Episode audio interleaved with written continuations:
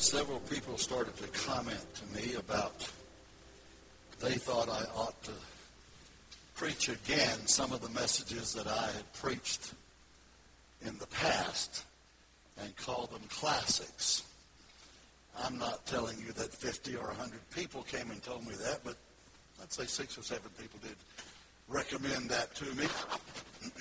and I started giving it some thought because there are a lot of things that I know that I have preached I'd like to preach again. I'd like to be able to tell you that I know I'm doing it, not that I just forgot that I did it the first time. And so that's why I'm telling you about this right now. I do plan to do that. And if you have anything that you want me to preach on that you have uh, you see on our website as a reminder or just something that you remember, as I've had several messages suggested to me that people would like to hear again, feel free to let me know. I won't promise that I'll do it, but I've always tell people when they say something like that to me, well, you can hear it on the website. And they say, well, it's not quite the same thing. And I grant you, I know it isn't. But I think, again, what really stirred me to think about this was the message I'm preaching this morning. And I did not realize the closeness of the date.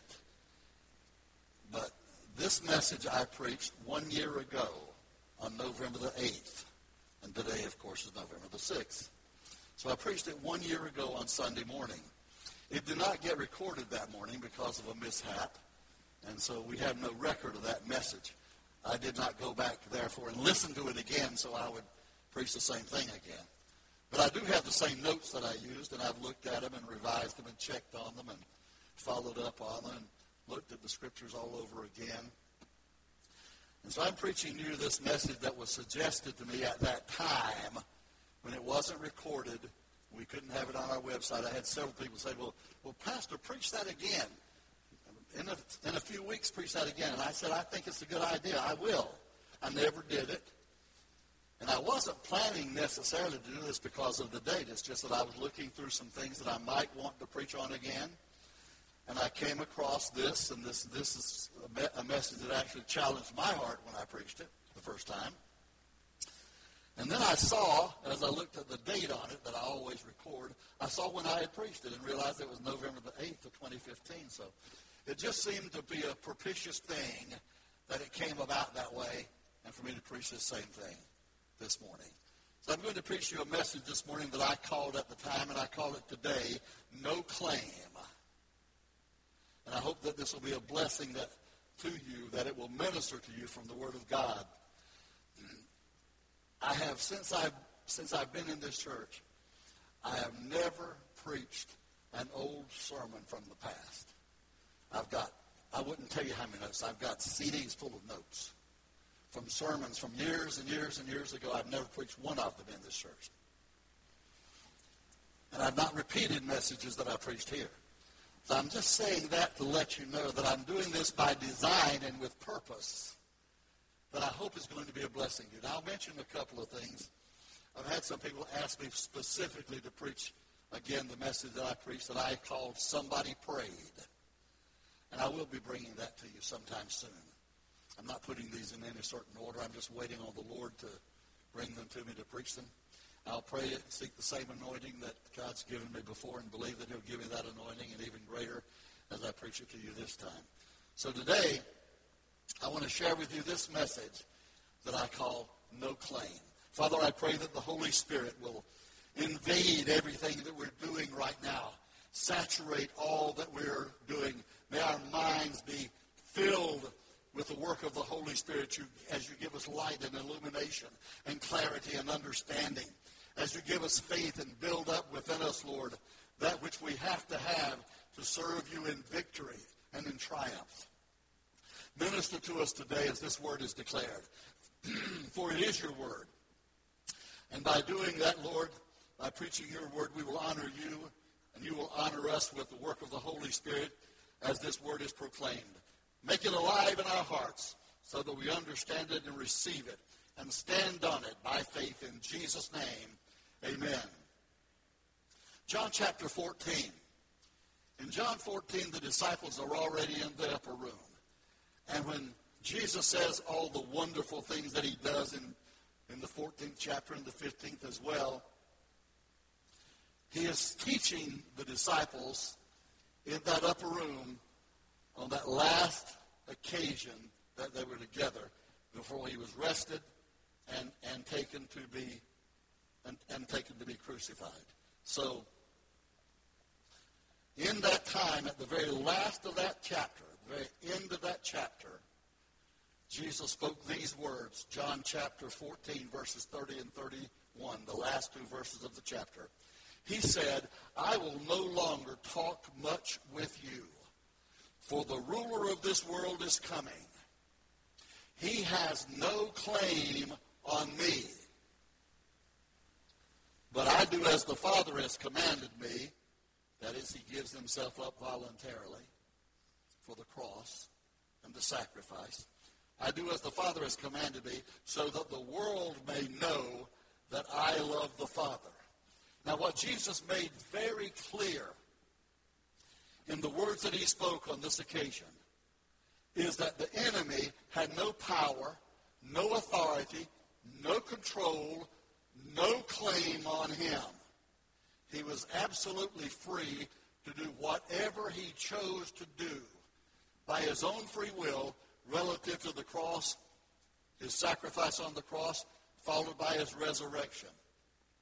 When Jesus was arrested, he spoke to the men who were about to defend him and to his captors as well, and said to them, You could have no authority over me unless the Father gave it to you. That was the occasion when he said, Don't you know that if I did not want to go through this, I could call on my Father and he would send me 12 legions of angels to come to my rescue?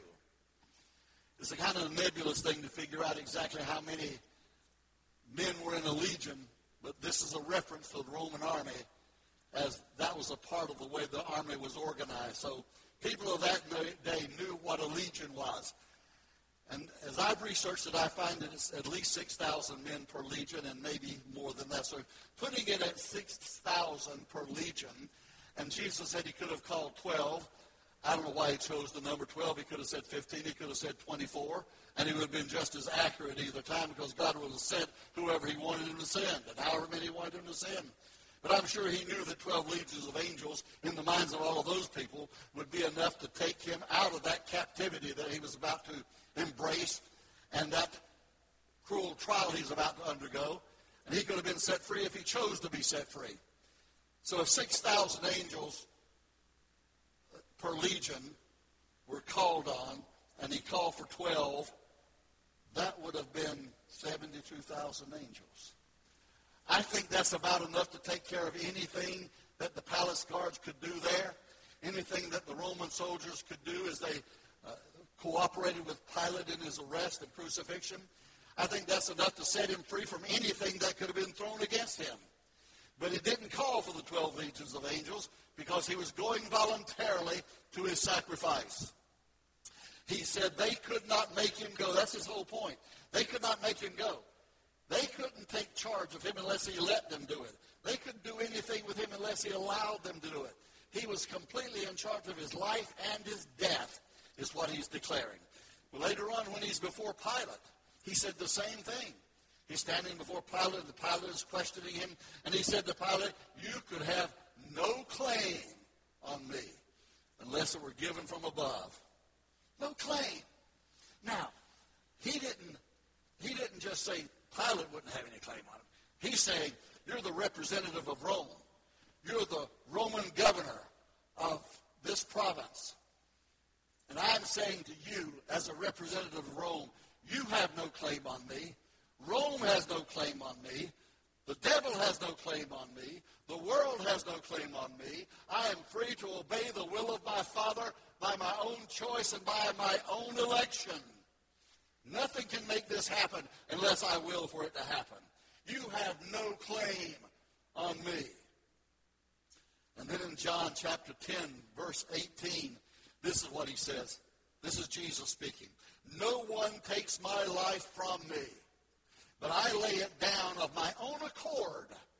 I have authority to lay it down, and I have authority to take it up again. This charge I have received from my Father.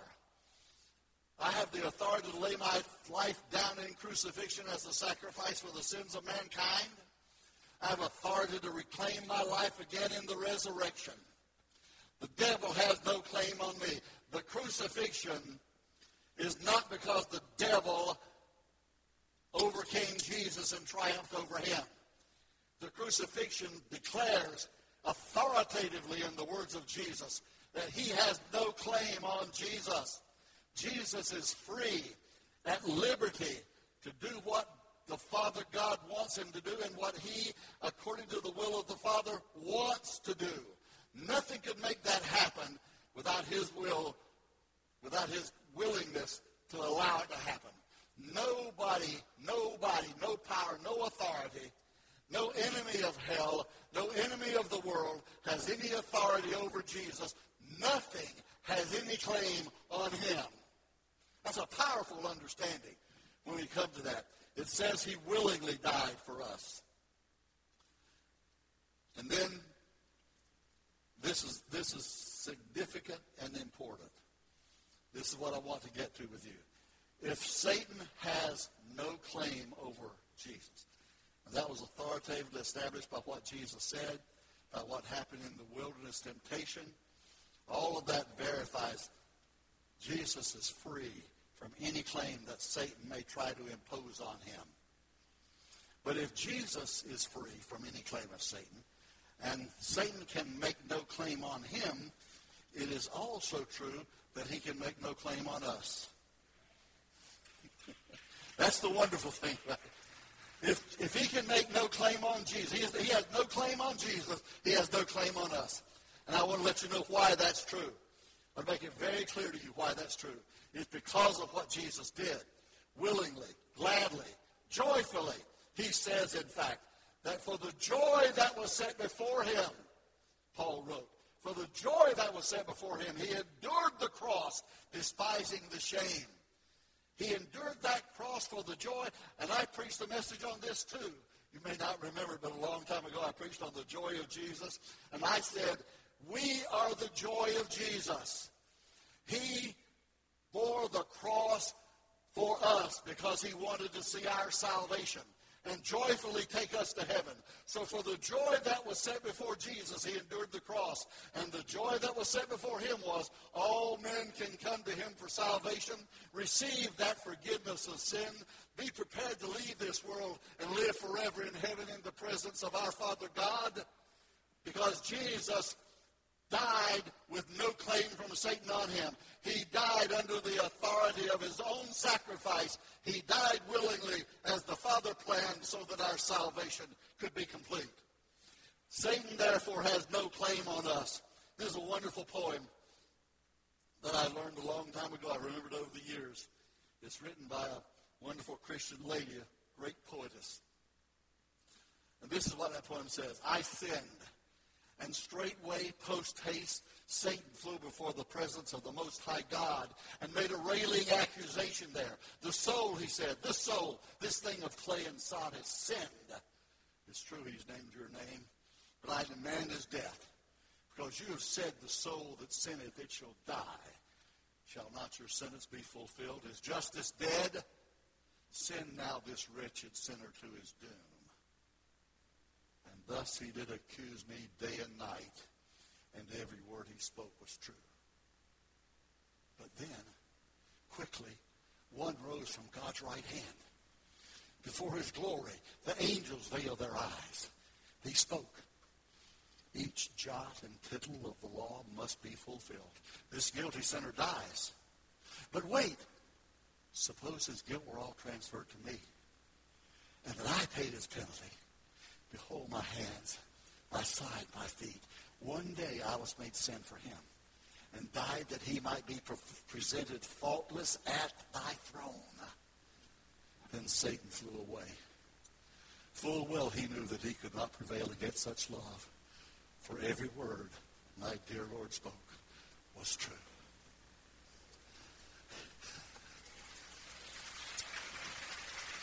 And that's why and that's why, my friends, that's why Satan has no claim on us.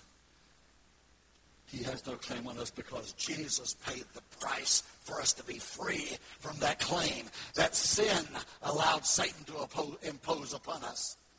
That, from that bondage that sin allowed Satan to use to enslave us, ensnare us, and enchain us. He set us free by his own willing sacrifice on the cross. And in doing so, while he declared Satan had no claim on him, because he died for us and paid the price for us, and we accepted that, it declares he also has no claim on us. Hallelujah. Because Jesus is free from the claims of Satan. We are free from those claims. Hallelujah. This is what Colossians says. Paul wrote to the Colossians, the Amplified Version, chapter 3, verse 3. For you died to this world, and your new real life is hidden with Christ in God. If we're hidden with Christ, we're in Him and He's in us. That says we have the same privilege of freedom from the bondage of Satan that Jesus had. We have the same liberty. In Christ, the Bible speaks of us being in Christ. It also speaks of Christ being in us. It's not a contradiction. It just speaks of the fullness of it all. Whether we're in Christ, He's in us, and both are true. Because of that, we have the same freedom that Jesus had. No claim on Jesus. We're in Him. He's in us. So no claim on us. We have the victory. Every day that we'll claim it, we have the victory. And we can receive it through Christ because He paid the price for it. Now see how totally identified well. This is again another verse of Scripture. 1 John chapter 4, verse 17. By this is his law perfected with us, so that we may have confidence for the day of judgment, because as he is, so also are we in this world. As Jesus is, so are we in this present world. That means that the liberty and the victory that Jesus has, we have. Through the cross, through the resurrection, through his eternal, everlasting, victorious power, we have the freedom and the liberty that Jesus had. He didn't have to go to the cross, but he did. Not because Satan had a claim on him, but because he wanted to make a way for us to join him. And in doing that, he made a way for us to be a part of him and him to be a part of us. If any man is in Christ, 1 Corinthians chapter 5, verse, verse 27, if any man be in Christ, he is a new creation. Old things are passed away. Behold, all things have become new. If any man be in Christ, in Christ, Christ in us. Over and over again, the New Testament makes it clear. He lives in us. We live in him. Therefore, the same liberty that Jesus had free from the claims of Satan, we enjoy. We are living in a victory where Satan has no claim on us. Hallelujah. Jesus went on to say, John chapter 15, he said, if you were of the world, the world would love you as its own. But because you are not of the world, but I chose you out of the world, therefore the world hates you. He chose us out of the world. Praise God. There again, no claim. In John 17, the great high priestly prayer, this is what he said. They are not of the world, just as I'm not of the world. He's praying for us when he says that. He's talking about you and me when he says, We are not of this world. Just as he's not of this world, we're not of this. Why? Why are we not why are we not of this world just as he's not of this world? Because we're identified with him in all that he did. Because there's no claim on us. And we have liberty and freedom and victory in the very same way that Jesus did. They're not of this world, just as I'm not of this world. He's praying for us. And this is his high priestly prayer. As the great priest of glory, he prays that for us. So I want you to see how totally identified we are with Christ. So if he, Satan, has no claim on Christ, then he, not, he has no claim on us. Are you with me up to this point? If he has no claim on Christ, then he has no claim on us. That means that every day you can get up and declare, I'm free in Christ. Satan, you can't do anything to me today because you have no claim on me. I'm God's child. Jesus Christ is my elder brother. I've been brought into the kingdom by his sacrifice, by the price he paid for me. And because you have no claim on him, you have no claim on me. You don't have to exercise that, but you can exercise it. And you can know in your life, you can know in your life, every day, all day, excited for you because Satan has no claim on you. How many of you are glad to hear that? I'll tell you, every time I think about it, every time I dwell on it, every time I get on my knees and realize it, I get excited about this. Because he can, I know that he can do nothing to me. I know that he can do nothing to you. He cannot. He, he, he may batter you. He may attack you, but he can't win the victory over you. Because he doesn't have the right to do that, you see. Hallelujah. Glory to God. So he has no claim on you. He has no claim on me. He has no claim on the child of God. Glory to God. Hallelujah. Glory to God. Colin, he has no claim on you. the devil will tell you otherwise, but he has no claim on you. Glory to God. I'm a, I feel like calling everybody's name in here. I feel like walking around just calling everybody's name and say, Charlie, he has no claim on you. Terry, he has no claim on you. Thomas, he has no claim on you. Clayton, he has no claim on you. Helen, he has no claim on you. Huey has no claim on you. Jackie has no claim on you. Al,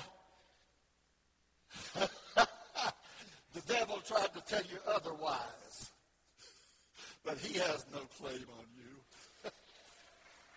Glory to God. Hallelujah. Glory to God. Glory to God. So you want to live in victory? You say to Satan just what Jesus said. You have no claim on me. no claim on And when he says, well, prove it. Here's what you do. You pick up this Bible and you place those things where I just read all those places as Jesus was getting ready to be arrested and crucified, where he said over and over again, you have no claim on me. Those soldiers who are arresting me, you have no claim. Pilate, you have no claim. Over the Roman Empire, you have no claim. Satan, devil, trying to destroy me and destroy the plan of God. You cannot do it because you have no claim on me. And he has no claim on you and me because we are one with Christ, joined with him. And Christ's victory is our victory. Hallelujah. Glory to God. Hallelujah. Hallelujah. So he has no claim. I'm going to repeat to you when the devil tells you otherwise, when the devil tells you, I've got you now. I've got you now.